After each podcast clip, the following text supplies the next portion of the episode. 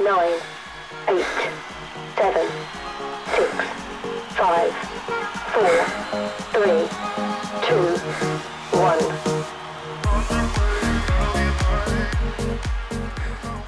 Hello, friends, and my name is Conor McManus, and you are listening to the Collective Fitness Podcast. Welcome, happy Friday.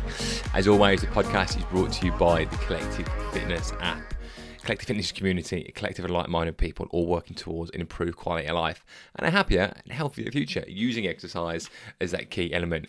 We are pretty adamant that exercise is just something that's beneficial, that everybody should be doing, and that it shouldn't be this kind of means to an end or thing to get a six pack or whatever that the media often portrays it to be.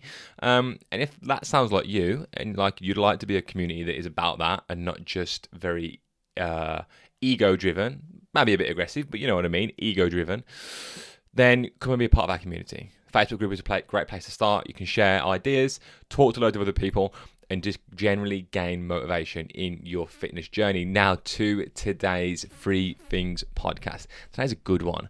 I always find when I'm rushed or I'm tired that I don't think into things too much. And then the output is normally a lot better because it's more clear cut and to the point because my brain can't fathom anything else. And I feel like today is one of those emails. In addition to that, we've made the event sign up that we're doing on the 25th of this month live. I'll put the event sign up in the show notes. So you, if you're listening to this, you might already be on your email list and you may already be prepared and already signed up to it. But if not, I'll put the show the link down in the show notes. Um, okay, let's get into it. Let's get to it. Number one, you can have anything you want, but you can't have everything you want. This is a something I've heard a lot recently. I'm not sure if it's in a book that's come out or it's just game momentum, but either way, I love it. In essence, what it's saying is that nothing is impossible. You can literally do anything you want to in the world, but you can't do everything. So, in essence, balance and, and focusing yourself is the key thing here. Now, the concept of achieving anything you want is nothing new. Adidas's slogan used to be impossible is nothing, kind of saying the same thing, which I'm pretty sure was pulled from the Muhammad Ali quote. And the quote I've got here is impossible is just a big word thrown around by small men who find it easier to live in a world they've been given than to explore the power they have to change it. Impossible is not a declaration, it's a dare. Impossible is potential, impossible is temporary, impossible is nothing. Great quote.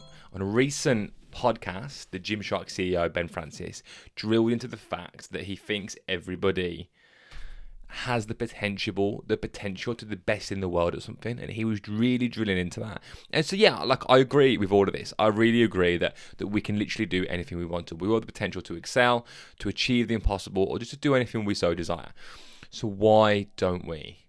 Attention, focus, and optimization. Those are my answers, or lack of, should I say.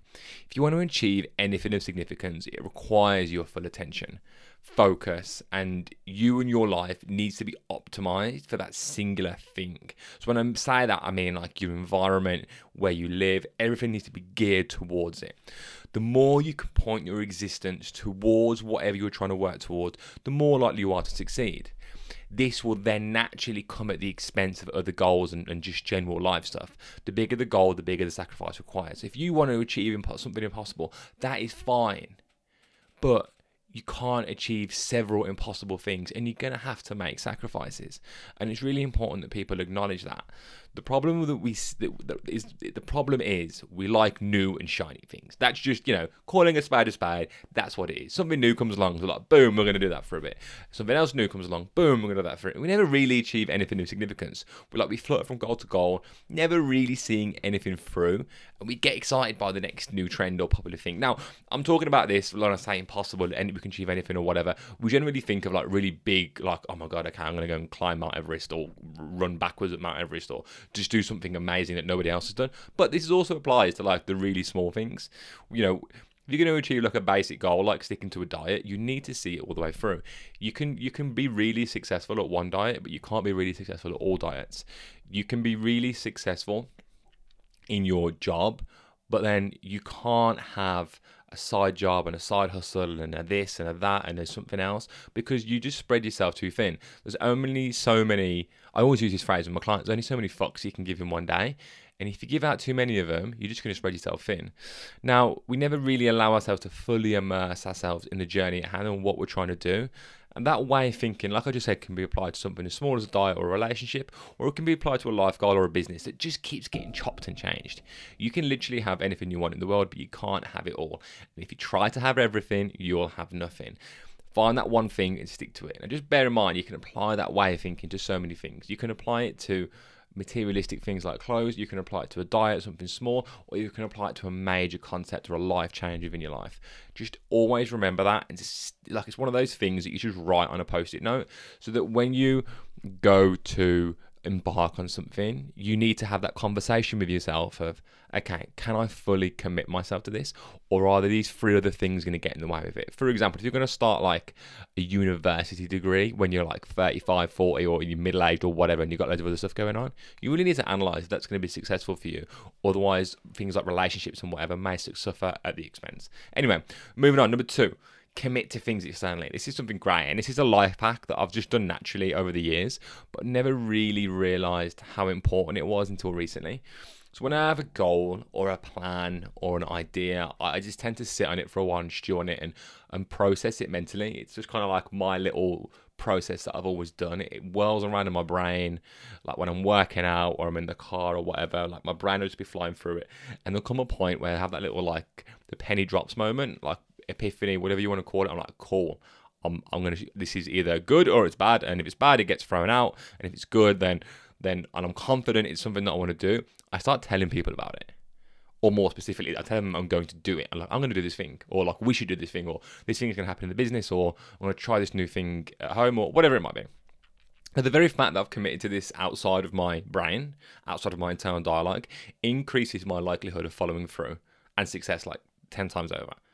So our egos are pretty fragile and it'll be listening when you start telling people about this. The moment you start talking about it, the ego of yours will make you follow through with it because you know that you've already told it and you don't want to let your own self image down and you want to make sure that who you told sees you following through because your word means a lot. And ultimately, if you become one of those people who starts talking about things and doesn't do it, it's bad for you. And you know that. So, like, if you're struggling to get something done, just go and tell 10 people and tell them to ask you about it in a month's time and that extra layer of security to it. Say tell me ask me about this in a month's time. So that you can go yeah i'll start doing it and if you haven't you'll feel pretty stupid and that'll probably in and about itself be enough motivation to drive you forward. Now number three the final one this is a short one. Many people wish they started sooner but almost nobody wishes they started later. I hope that makes sense. Many people wish they started sooner but nobody wishes they started later. And it's so true. Like I can't think of anybody who's oh, I wish I just didn't do this. No, I wish wait later.